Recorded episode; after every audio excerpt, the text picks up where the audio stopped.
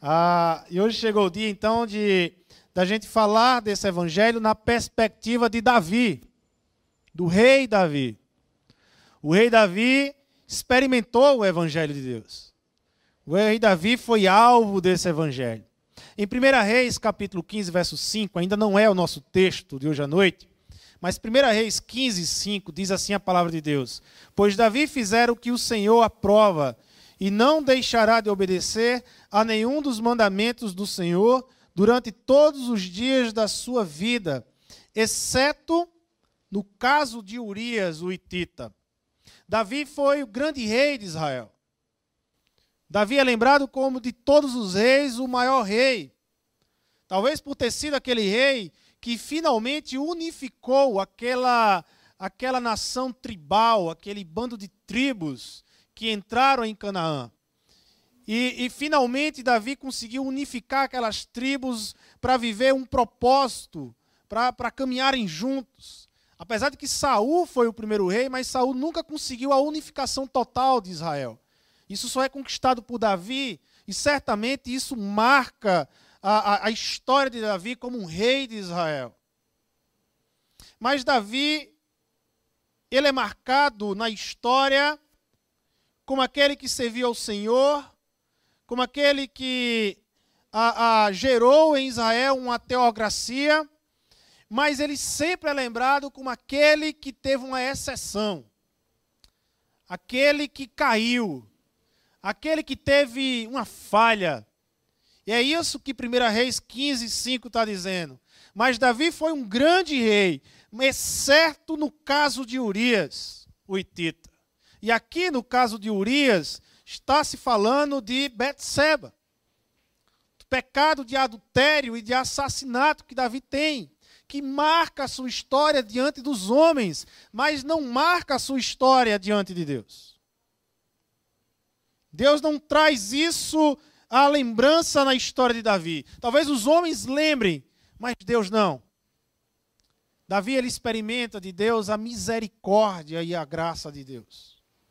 Na vida de Davi, há duas pessoas que marcam a sua caminhada. Um é Golias, o gigante, o guerreiro filisteu. A outra é Betseba. Esses dois personagens que são antagônicos, diferentes. Um é o Golias, um gigante, um guerreiro que não chama a atenção pela sua beleza, mas pela sua força. A outra é Betseba, uma mulher singela, delicada, linda, sua beleza chamava atenção, uma mulher desejada. Mas esses, duas, esses dois personagens antagônicos têm algo em comum na vida de Davi. Os dois chamam Davi a uma caminhada de prova com Deus. Os dois chamam Davi a um campo de prova com Deus. A uma história de entrega com Deus, de um relacionamento baseado em confiança e amor. Tanto em Golias como em Betseba, esses dois personagens chamam a Davi a, uma, a um vivenciamento com Deus baseado em confiança e amor. As histórias de Golias e Betseba, é bem verdade, acontecem em épocas diferentes da caminhada de Davi. A história de Golias acontece com um Davi jovem, um garoto, um jovem pastor, que tem um coração ardente, um jovem de oração, um jovem que é muito mais impressionado com o que o Deus invisível pode fazer do que que um guerreiro gigante pode fazer. Um jovem que tem um coração ardente em servir ao Senhor, em pertencer a Deus. Já na época da história de Betseba, você tem um Davi experiente, um Davi rei, um Davi que já é experimentado e que enfrentou em sua vida batalhas, que soube conviver com vitórias, com derrotas, que soube conviver no deserto sem quase nada para comer, mas abastecido também no seu palácio. É um Davi experiente, é um Davi já como um rei. Ninguém questiona mais o reinado de Davi, ninguém mais olha para Davi para questionar o reinado de Davi. É um Davi perigosamente soberano, monarca, dono de Israel, que tem o um controle em suas mãos, que pode fazer o que quer, porque afinal de contas ele é rei. Mas é justamente aí que se encontra o perigo. Parece que com o tempo, com o passar do tempo, dos anos, aquele coração do aquele jovem pastor que ardia por Deus vai se esfriando, vai se esfriando, vai se esfriando, e pouco a pouco Davi, ele deixa de confiar num Deus misericordioso. E ele passa a olhar para Deus como um Deus que não é mais digno de confiança e de amor. Caímos muitas vezes não no canto da sereia, mas no canto da serpente, no canto do diabo. É aí que mora o perigo. É quando a gente não traz o Evangelho para a nossa vida diária, é quando a gente para de pensar no Evangelho, é quando a gente ah, ah, esquece da obra de Deus através de Jesus Cristo sobre nossas vidas e parece que o mundo ele, ele, ele tem a, a, sua, a sua forma de nos chamar a atenção, de nos desviarmos para isso. E pouco a pouco é, é o que o apóstolo Paulo diz ah, nós, nós apagamos o Espírito Santo, nós nos esfriamos com o Espírito Santo. Parece que já não causa mais impacto a obra salvífica de Jesus na nossa vida. Parece que a obra da salvação ficou há mais de dois mil anos atrás, ou então ficou naquela época da nossa conversão, e nós não trazemos mais esse evangelho para o dia a dia da nossa caminhada. Veja, quando Deus diz ao homem, lá em Gênesis 3, daquela árvore não comerás, pois certamente se você comer você morre. Vocês percebem aqui um vácuo, um hiato, uma falta de explicação de Deus a Adão e Eva? Vocês percebem? Sabe, Deus diz: olha, dessa árvore vocês não comam, porque se vocês comerem, vocês morrem. Mas Deus não explica a causa. Deus não explica o porquê. Deus diz apenas o que vai acontecer se você comer, mas Ele não explica o porquê. Porque eu não posso comer essa, eh, essa árvore, o que é que me impede? Porque isso me mata. Deus não dá explicações.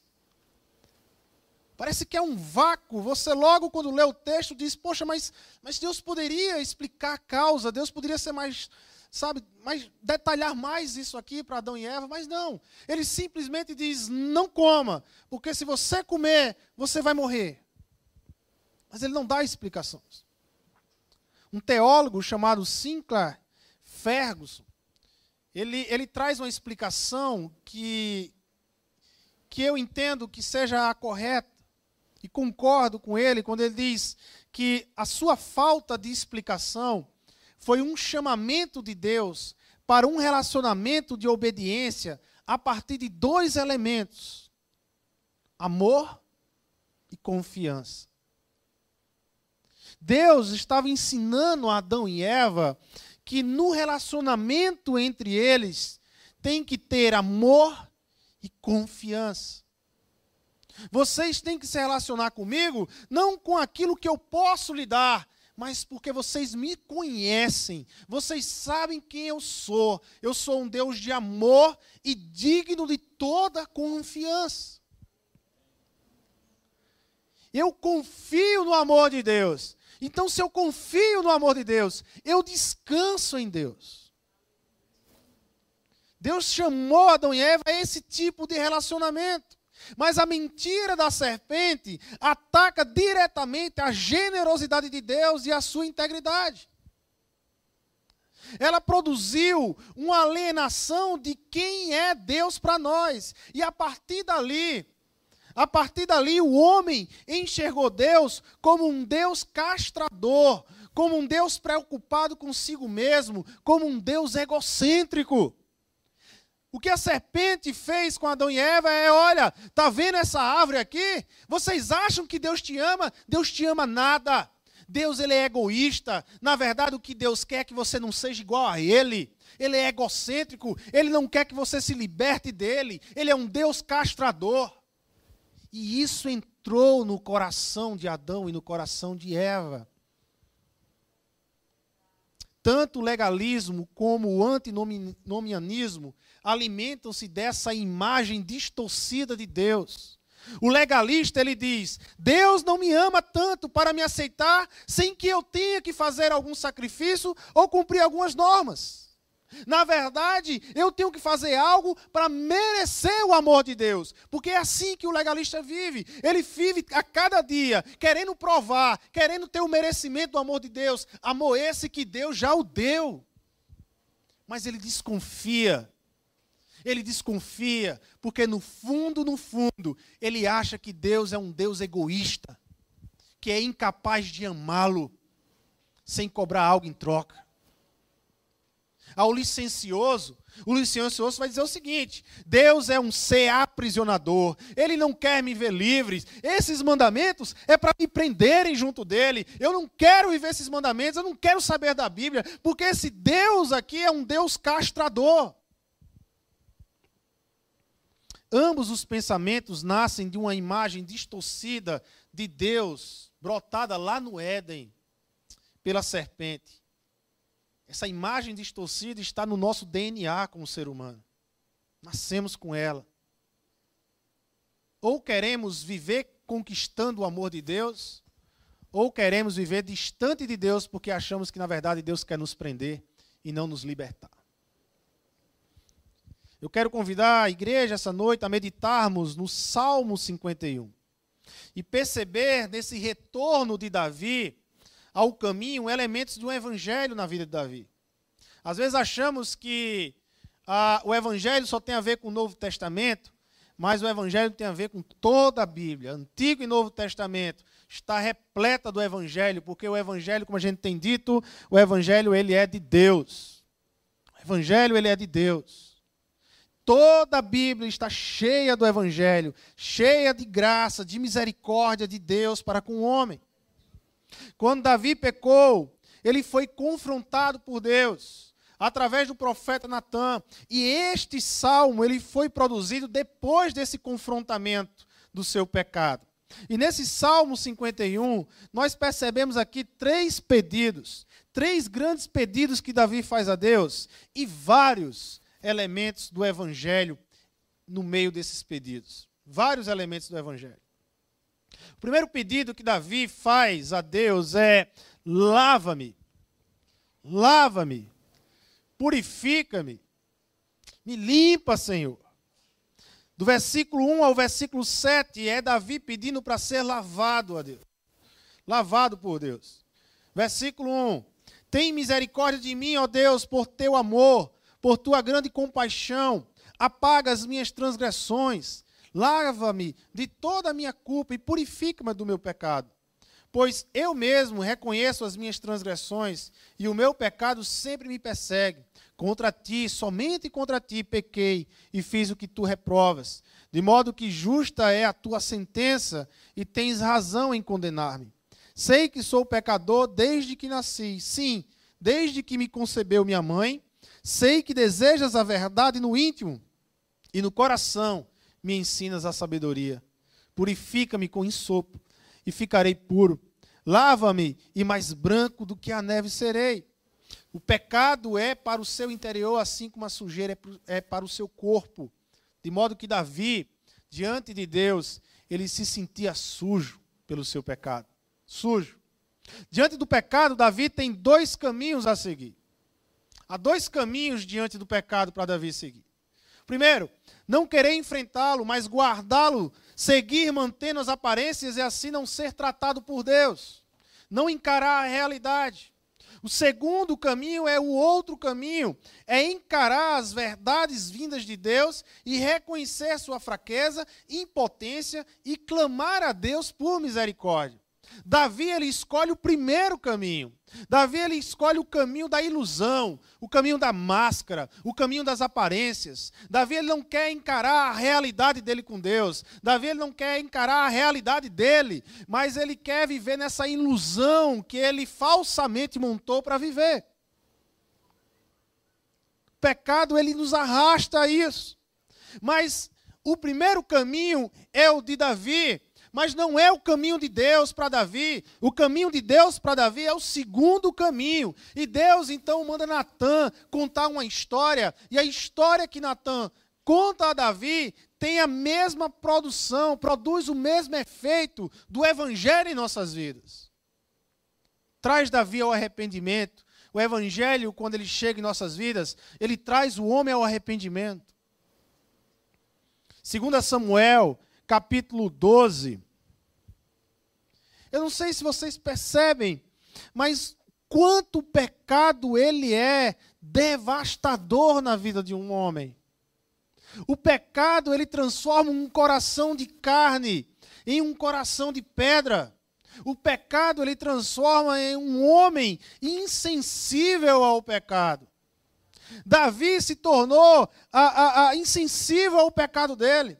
Davi olhava o pecado do outro, mas não dele. Davi olhava injustiças no outro, mas não na vida dele.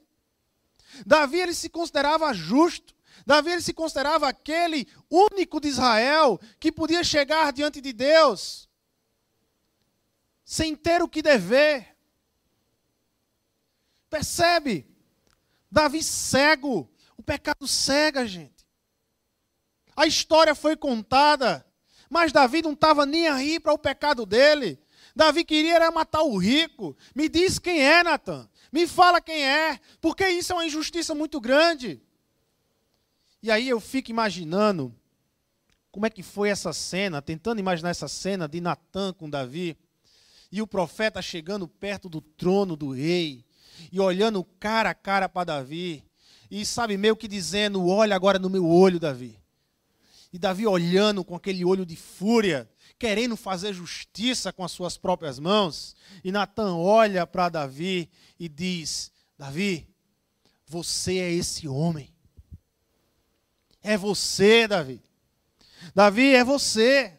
Você é que é o, o, o que não é suficiente. Você se acha autossuficiente, mas você não é suficiente. Você, Davi, é impotente, você se acha justo, mas diante de Deus você não é justo coisa alguma. Você se acha que pode construir alguma coisa de bom, você acha que pode viver o melhor de Deus, a proposta de Deus para a sua vida, mas se não for Deus, se não for misericórdia, se não for graça de Deus, você não é nada, Davi. Você não é nada. Cai do cavalo, Davi, porque você não é nada. Sem Deus, você não é nada, Davi. É, e foi isso que a história de Natan produziu em Davi. Davi caiu na real, Davi saiu da ilusão, Davi agora está encarando a realidade. É você, Davi, você que matou, você que caiu em adultério, você que não consegue, mesmo sendo rei de Israel, você não consegue viver o que Deus quer para você, Davi. Clame a Deus por misericórdia, Clame a Deus por graça para que você receba isso de Deus.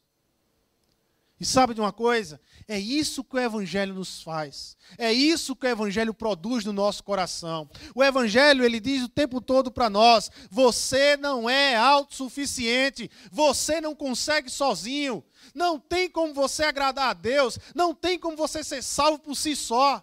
O Evangelho, ele continuamente diz para nós: você não é justo, você é um pecador, tão pecador e miserável como aquele que está lá fora, que não conhece Jesus. Você é o mesmo pecador, só que você agora é um pecador com graça e aquele ainda está no, é, aquele está no pecado sem graça. Mas nós somos pecadores abraçados pela graça de Deus mas dependentes totalmente de Deus. Você é impotente para se reconstruir com Deus. Se não é Deus que entra na sua história, que invade o seu coração e que se firma dentro de você, nós não estaríamos aqui, meu irmão. Nós nem aqui estaríamos. Nem aqui estaríamos. O que o Evangelho diz é que, como Davi, eu e você, nós precisamos é clamar sempre por misericórdia e graça que vem do alto. Que Deus tem sempre misericórdia. O Evangelho produz em nós um desejo de não mais confiar em nossas forças e se segurar totalmente na misericórdia que vem de Deus, que nos ama e merece toda a nossa confiança. Davi, ele reconhece a quem ele deve. Todo pecado, em última instância, mesmo que você pegue contra uma pessoa, mas todo pecado, em última instância, é contra Deus. Na verdade, Davi reconhece ainda mais. Ele reconhece que desde a nascença, desde que ele nasceu, ele já foi concebido em pecado. Davi já tinha consciência do pecado original que estava sobre ele. E ele clama misericórdia a Deus. Mas no verso final dessa primeira parte, Davi diz: Purifica-me com ensopo. Ensopo aqui era uma planta usada, uma plantinha usada nas cerimônias de purificação, que era melada com sangue para, se, para purificar as pessoas. É uma plantinha que dá na região de Israel, naquela região ali. Ah, por exemplo, Israel usa quando está saindo do Egito. Né? O sopo, eles purificam com sangue e, e passam nos umbrais das portas. E era muito usado nas, nas, nas festas, nas cerimônias de purificação em Israel. E Davi diz: Olha, purifica-me com ensopo e ficarei puro. Lava-me e mais branco do que a neve serei. Percebe que esses verbos no hebraico, todos eles estão no imperativo. Há, há uma, uma afirmação. Não há dúvida Davi aqui ele não tem dúvida. Purifica-me com o sopo, Deus, e ficarei puro. Ah, Senhor, lava-me, e mais branco do que a neve eu serei. Se Deus agir, é isso que Davi tem em mente. Senhor, se o Senhor me agir sobre mim, se o Senhor me purificar, eu serei de novo teu. Eu serei novo novamente para o Senhor. Como conviver com o Evangelho e não confiar no Evangelho. Como conviver no Evangelho e não confiar no Evangelho? O Evangelho diz que o Rei do universo, a olhar a sua criação, que deu as, deu as costas para ele, que não quis mais viver com ele, ou sobre a, a, a, a, a autoridade de Deus, sobre a ação de Deus, essa criação que deu as costas para Deus, esse rei do universo, decidiu livremente amar a sua criação e entrou, penetrou na história da sua criação, na pessoa de Jesus Cristo, morreu na cruz do Calvário, ressuscitou ao terceiro dia e nos deu esse pacote por meio da graça, nos abençoou com a salvação. Por graça por graça. É esse evangelho, é esse Deus que Davi agora está conhecendo. Davi ele descansa totalmente na obra misericordiosa de Deus. Nós somos chamados a descansar totalmente no evangelho. No evangelho que conta a obra redentora de Deus sobre a nossa vida. Deus tem reconstruído em nós um relacionamento baseado em confiança e amor. Deus tem reconstruído em nós aquilo que foi perdido lá no Éden. E Deus tem reconstruído, Deus tem nos chamado a nos relacionar com Ele, baseado em confiança e amor. Ah, porque Deus me ama, eu confio no amor de Deus. Eu confio totalmente no amor de Deus. E confiando no amor de Deus, tudo muda. Mesmo nos dias mais terríveis da minha vida, mesmo nos dias que eu me sinto mais impuro diante de Deus, eu prefiro confiar no amor de Deus. Eu prefiro descansar nesse amor eterno de Deus por mim. É isso que o Evangelho tem nos chamado a viver. Davi, ele prefere esse evangelho de misericórdia do que qualquer outro evangelho. Davi, ele não abraça o evangelho da prosperidade. Porque se Davi abraçasse o evangelho da prosperidade, certamente esse evangelho não ia chamar Davi para um arrependimento, mas ele ia chamar Davi para um negócio com Deus. Ele ia chamar Davi para uma barganha com Deus. Olha, Davi, dê alguma coisa para Deus te dar isso. Olha, Davi, esse Deus aqui, para você adorar, você tem que fazer alguma coisa. Porque se você não fazer algo, esse Deus que diz que te salva pode lhe dar uma rasteira. Então faça algo, faça por merecer. Barganha com Deus. É o evangelho da prosperidade.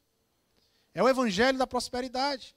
É o evangelho da barganha, do troca-troca com Deus. Eu faço isso, Deus, e aí você me faz isso. Eu construo isso, Deus, e aí você me faz isso. Como se você pudesse colocar Deus contra a parede. E não é assim que a coisa funciona. Se Davi tivesse abraçado o evangelho do medo, Davi ia ficar parado, Davi não ia se encorajar, ele ia ficar do jeito que estava, ele ia ficar como está, ele ia preferir viver na ilusão do que encarar Deus, do que confessar os seus pecados a Deus. Se Davi ele vivesse o evangelho do medo, ele não queria confessar a Deus, porque a visão daqueles que vivem o evangelho do medo é de um Deus malvado, de um Deus que está com dois chicotes, olhando e esperando o seu, o seu vacilo, o pequeno pequeno vacilo que você tomar, e lá vem Deus castigar você. Esse é o evangelho do medo que Davi não preferiu. Mas que muitas vezes tem gente nas igrejas que vive esse tipo de evangelho, que está atrás de Jesus porque tem medo, medo de ir para o inferno, medo de perder a vida, medo de perder o emprego, medo daquilo, medo daquilo, e não é motivado pelo amor. O evangelho de Deus nos motiva por amor a Deus não há medo. A Bíblia diz lá em Tiago, aonde, lá em 1 João, aonde está o amor de Deus, lança fora todo medo. Aonde está o amor? Aonde o amor de Deus está, o medo não tem espaço. Não tem espaço para viver. O Evangelho nos chama a, a nos desfazer de culpas. Tem muita gente vivendo o Evangelho da culpa. Se Davi ele fosse viver o evangelho da culpa, Davi ele ia carregar sobre si um preço que nunca seria pago e um, e um peso que nunca, que um peso que não é dele. Gente que fica nas igrejas vivendo por culpa. Um relacionamento com Deus por culpa. É o tempo todo carregando culpa, carregando culpa, carregando culpa. Gente, Deus do céu. Todas as nossas culpas foram lançadas na cruz do Calvário. Todas as nossas dívidas foram lançadas e pagas na cruz do Calvário. Não sei, eu, nós não precisamos andar mais com culpa. Nós somos livres em Cristo Jesus. Pessoas que vivem carregando um peso, um fardo, porque se sente culpado o tempo todo culpado. Vamos parar disso. O Evangelho não é, não, conta essa história. O Evangelho conta esse Deus que nos ama de graça. Que enquanto nós somos pecadores, Ele decidiu nos amar. A viver nessa perspectiva. Davi ele não abraça nenhum desses evangelhos. Davi ele prefere abraçar o evangelho da misericórdia de Deus e da graça de Deus. Segundo pedido de Davi no Salmo 51 é restitui-me. E aqui restitui-me não tem a ver com questões materiais, locais, mas tem a ver com a restituição de relacionamento dele com Deus. Davi ele quer essa restituição. Davi ele quer voltar a se relacionar com Deus, o quanto ele se relacionava antes da queda. Antes, quando ele tinha aquele coração, sabe, que queimava, aquele jovem de oração. Davi então deseja, eu quero voltar a essa experiência, Deus. Restitua-me isso. Do versículo 8 ao versículo 12, você tem então essa ideia de uma restituição de relacionamento. Olha o que é que Davi diz: Faze-me ouvir de novo júbilo e alegria, e os ossos que esmagaste exultarão. Esconde o rosto dos meus pecados e apaga todas as minhas iniquidades. Cria em mim um coração puro, e aqui o verso 10 é o centro desse salmo. Cria em mim um coração puro, ó Deus, e renova dentro de mim um espírito estável. Não me expulses da tua presença, nem tires de mim o teu Santo Espírito. Devolve-me a alegria da tua salvação e sustenta-me com um espírito pronto a obedecer. Davi sabia que a purificação era importante, mas entendia que o pecado corrói o homem por completo. E o que Davi está pedindo aqui é uma restauração por completo. Davi está pedindo algo que começa de dentro para fora, algo que vai mudando no coração, essa alegria, faz-me ouvir de novo júbilo e alegria, e os ossos que esmagaste exultarão, essa alegria que vem de dentro para fora. O evangelho, ele nos muda de dentro para fora. Não é só um estereotipo, não é só um rótulo, ele nos muda de dentro para fora. Ele muda o nosso coração, ele muda a nossa motivação. O que nos motiva, o cerne de servirmos ao Senhor, começa a entrar em transformação a partir do Espírito Santo de Deus. Nada é mais poderoso do que o poder da redenção. Nada é mais poderoso nessa terra do que o poder da redenção. Na criação, Deus criou todas as coisas por meio da Sua palavra de poder. Deus disse: haja luz, e assim a luz se fez. Deus diz: olha, que venham os luminares, e os luminares surgiram. Deus criou todas as coisas pela Sua palavra. Todas as coisas foram formadas pela Sua palavra. Há pouco mais de dois mil anos, esse mesmo Deus que criou todas as coisas, esse mesmo Verbo, que lá em João, João vai dizer que o Verbo se fez carne, que a palavra que trouxe todas as coisas a existir, essa palavra se fez carne e habitou entre nós. E nós a conhecemos como Jesus Cristo. Há pouco mais de dois mil anos atrás, esse mesmo Verbo, agora encarnado na cruz do Calvário, ele mais uma vez fala uma palavra de poder. Ele mais uma vez recria tudo de novo. Ele diz na cruz: está consumado, está pago. E a partir dessa palavra, que tem poder, a mesmo poder que criou todas as coisas, a partir dessa palavra, Deus tem recriado todas as coisas, tem trazido vida até hoje para muita gente. Como diz lá em 2 Coríntios capítulo 5, 17, que nós somos agora uma nova criatura. Somos uma nova criação. Uma nova criação. Algo novo Deus tem criado entre nós. Nova criação. Mesma palavra poderosa. Essa mesma palavra é ela que tem nos reconstruído com Deus. Como não confiar? Como não descansar no Senhor? Como não voltar a se relacionar com Deus a partir de confiança e amor? Davi sabia que muito mais do que criar situações propícias na história, Deus podia criar em Davi um coração puro. Somente o Evangelho de Deus pode criar em nós algo totalmente novo, ao ponto de nos alegrarmos novamente com Deus e com a sua obra redentora. O que é que isso quer dizer? Isso quer dizer que o Evangelho é a assinatura de um Deus verdadeiro.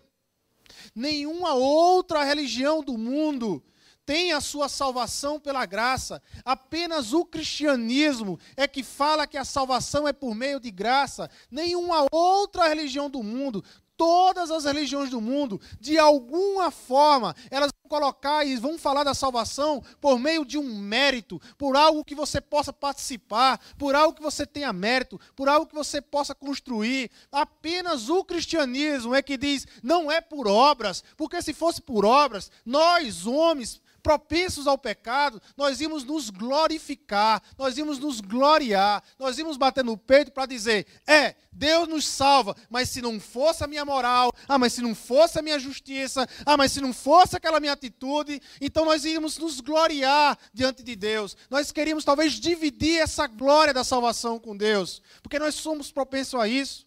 O pecado nos tornou egocêntricos. O pecado nos tornou arrogante. Então Deus vem e nos salva, e nos salva com algo que é uma ameaça ao nosso coração, mas ao mesmo tempo uma cura ao nosso coração. Deus nos salva por graça.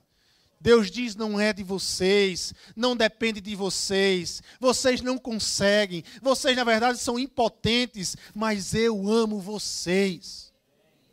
Eu amo vocês imperfeitos. Eu amo vocês que caem. Eu amo vocês pecadores.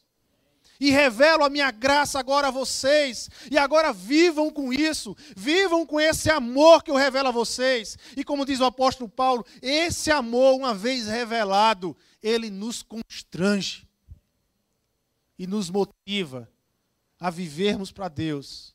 Não mais por medo, não mais por ganância, mas por amor.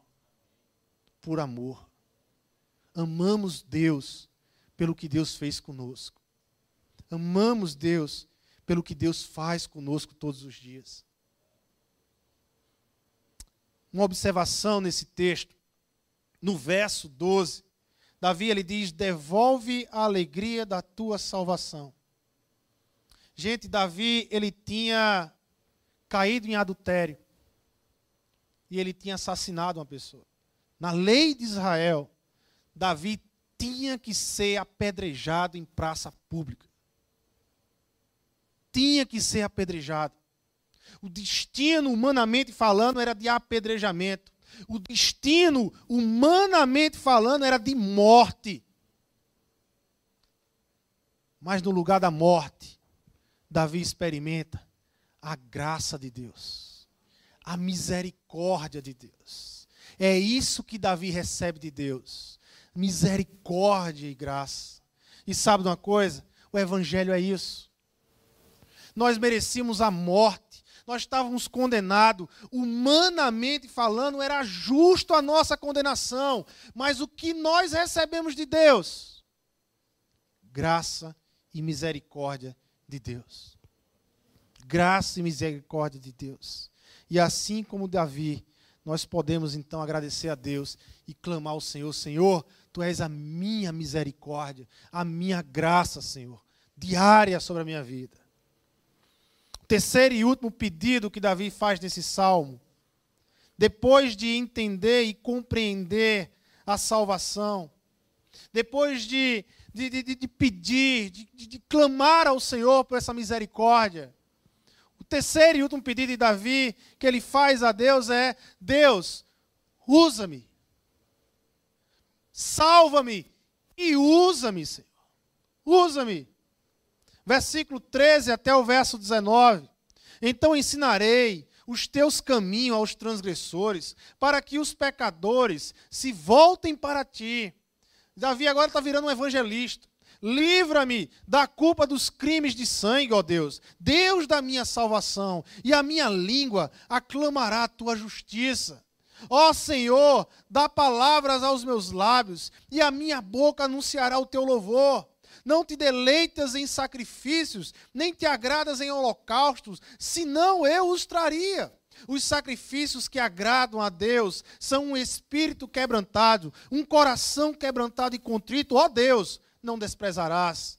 Por tua boa vontade, faze Sião prosperar, ergue os muros de Jerusalém, então te agradarás dos sacrifícios sinceros, das ofertas queimadas e dos holocaustos, e novilhos serão oferecidos sobre o teu altar. Gente, parece que esse texto salta aos nossos olhos e está tão claro. Sabe, não tem a ver com o que você faz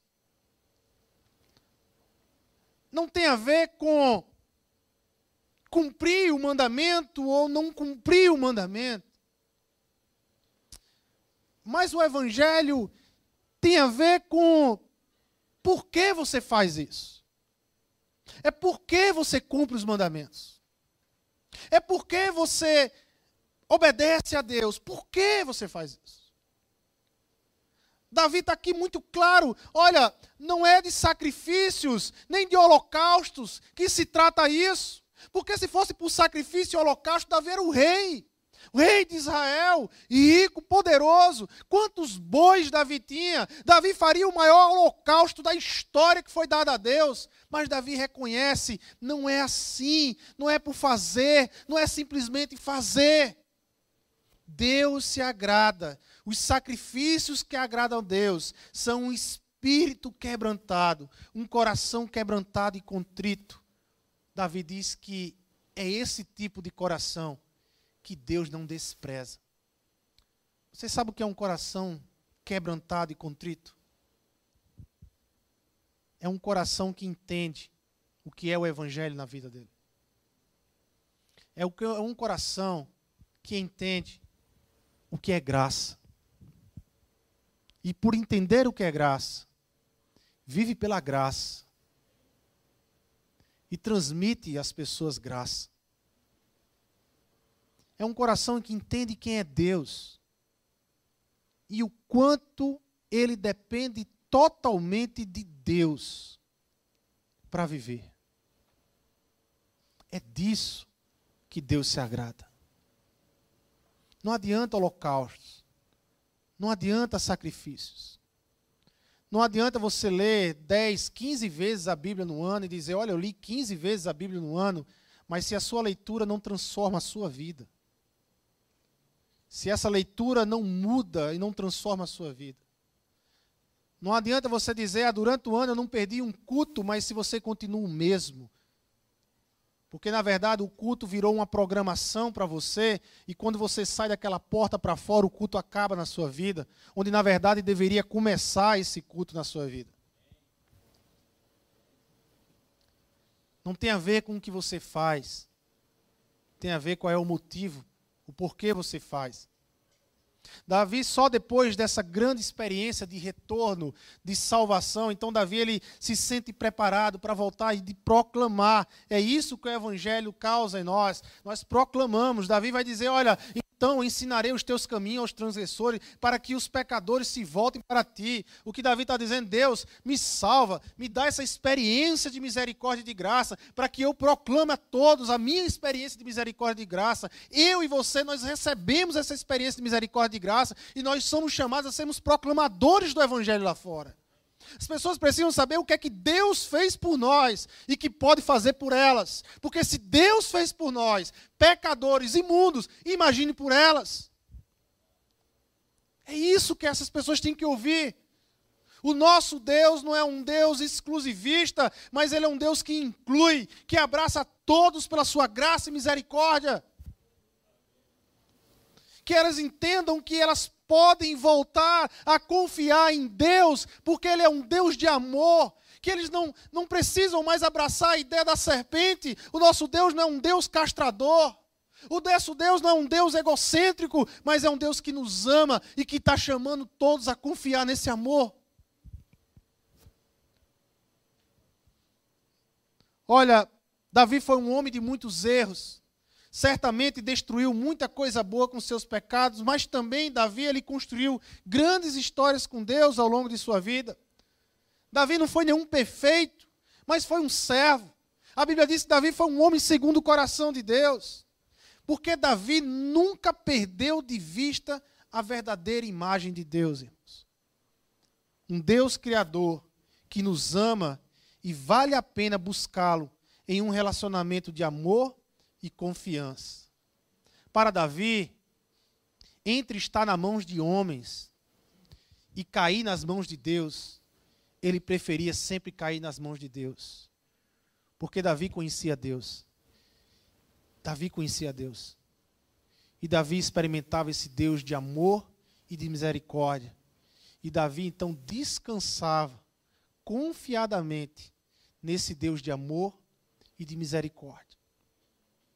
Para Davi, Deus ele era essa fonte de misericórdia. Para nós hoje, igreja, o evangelho é a nossa fonte de misericórdia.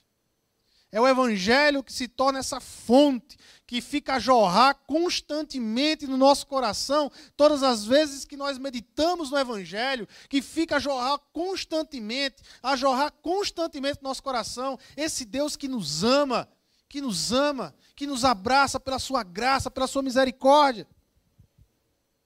Para nós, esse é a fonte de Deus, de graça e misericórdia.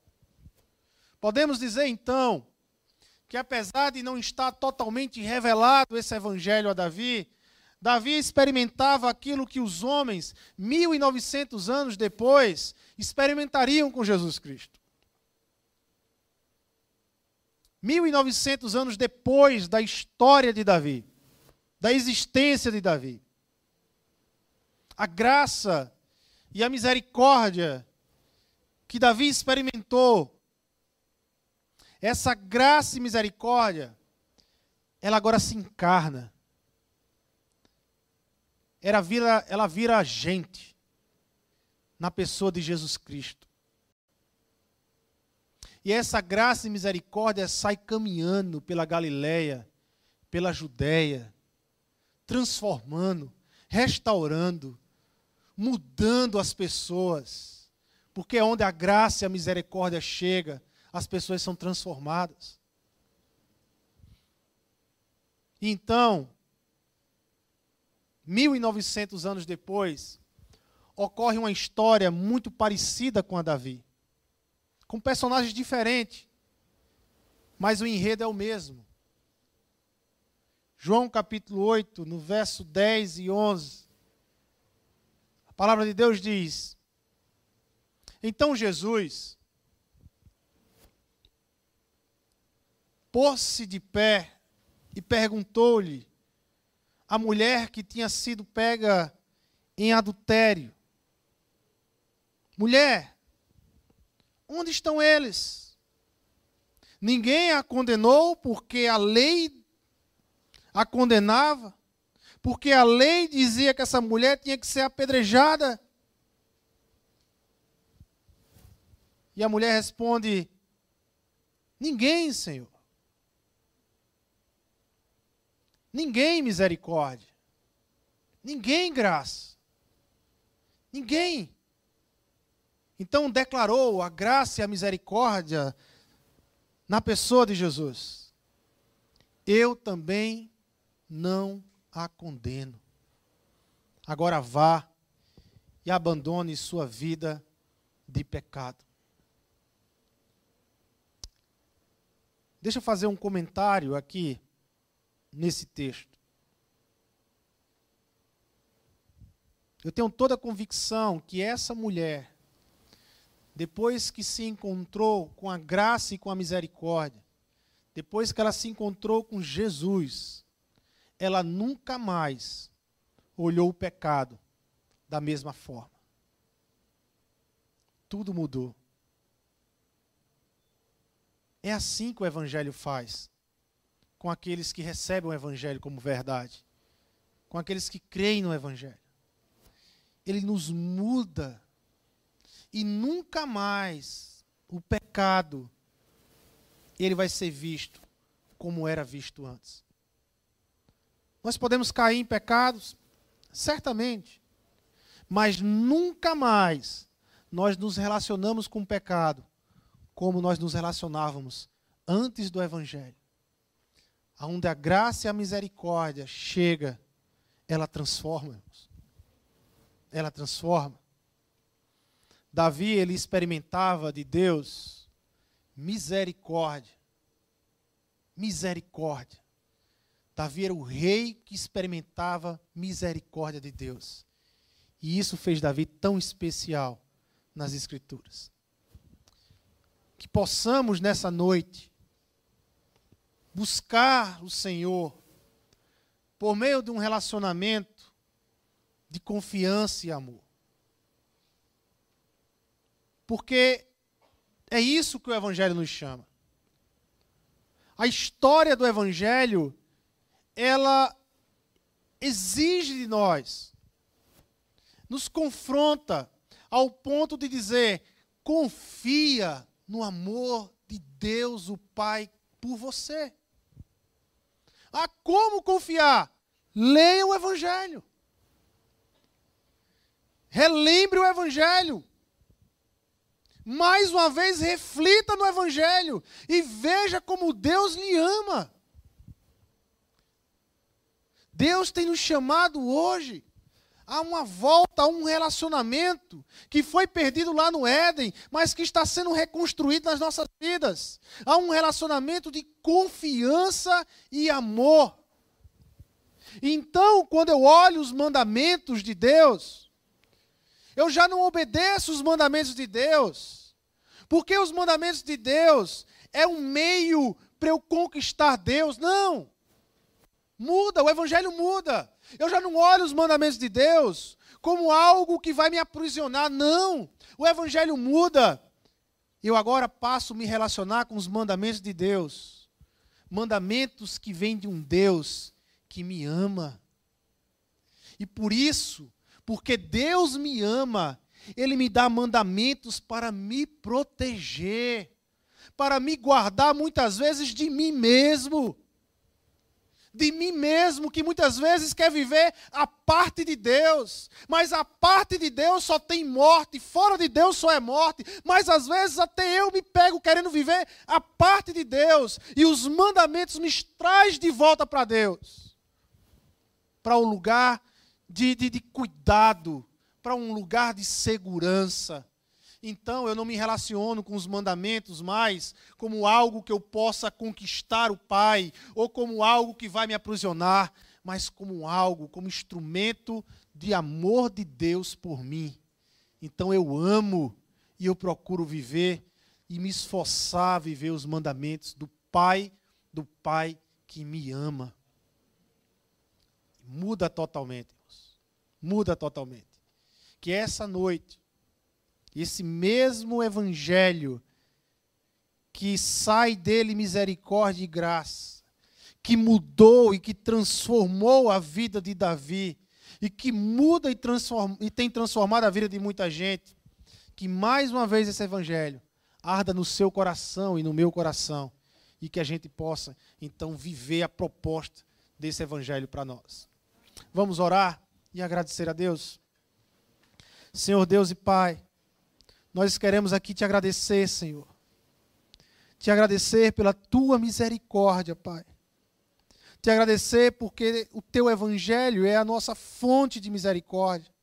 Porque todas as vezes que o mundo tenta nos enganar, porque todas as vezes que o mundo, com aquele canto da serpente, tenta nos enfeitiçar, tenta fazer com que a gente olhe para o Senhor como um Deus egoísta, como um Deus castrador, como um Deus que está, na verdade, se importando só consigo mesmo. Todas as vezes que essa música quer tocar de novo no nosso coração, nós precisamos olhar para o teu evangelho e enxergar a partir do teu evangelho, Senhor, um Deus que nos ama, um Deus que nos ama, um Deus cheio de graça e misericórdia, um Deus como um pai da parábola dos dois filhos pródigos, um pai que fica o tempo todo à estreita a observar o filho perdido, um pai que chama tanto o perdido como o da casa, todos são chamados à festa, Senhor. Muito obrigado, Senhor, porque o teu evangelho nos orienta e nos livra de muitos atalhos que a princípio parece até caminho mais curto, mas são caminhos de morte, como diz a tua palavra. Obrigado, Senhor, pelo teu evangelho.